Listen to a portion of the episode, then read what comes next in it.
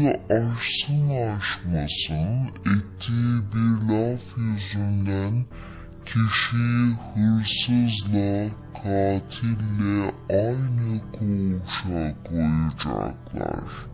Bunu çekirdek çitleyerek seyrederken ama sen dün filan konuda şöyle demiştin. Müstahak sana diyen vahşidir.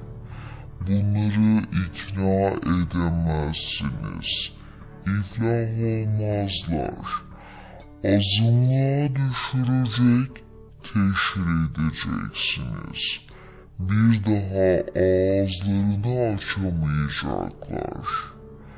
Okuyorum bütçeye 36 yeni cezaevi için 2 milyar lira konmuş. Ülke açık cezaevinden yarı açık cezaevine, oradan kapalı cezaevine evriliyor.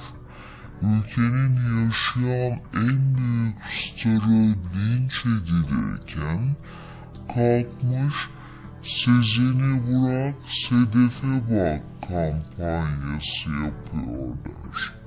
Bunu yapanların yönettiği televizyon kanalı Rütük radarına girmiş, iktidar kapatmak için fırsat kolluyor üstelik.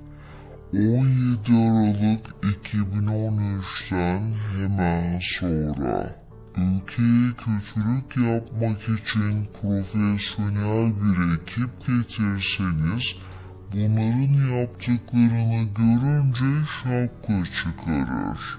Analizi ilk bizim ekranlarda yapıldı. Şimdilerde herkesin dilinde. Günaydın. Buna yeni bir ilave yapayım.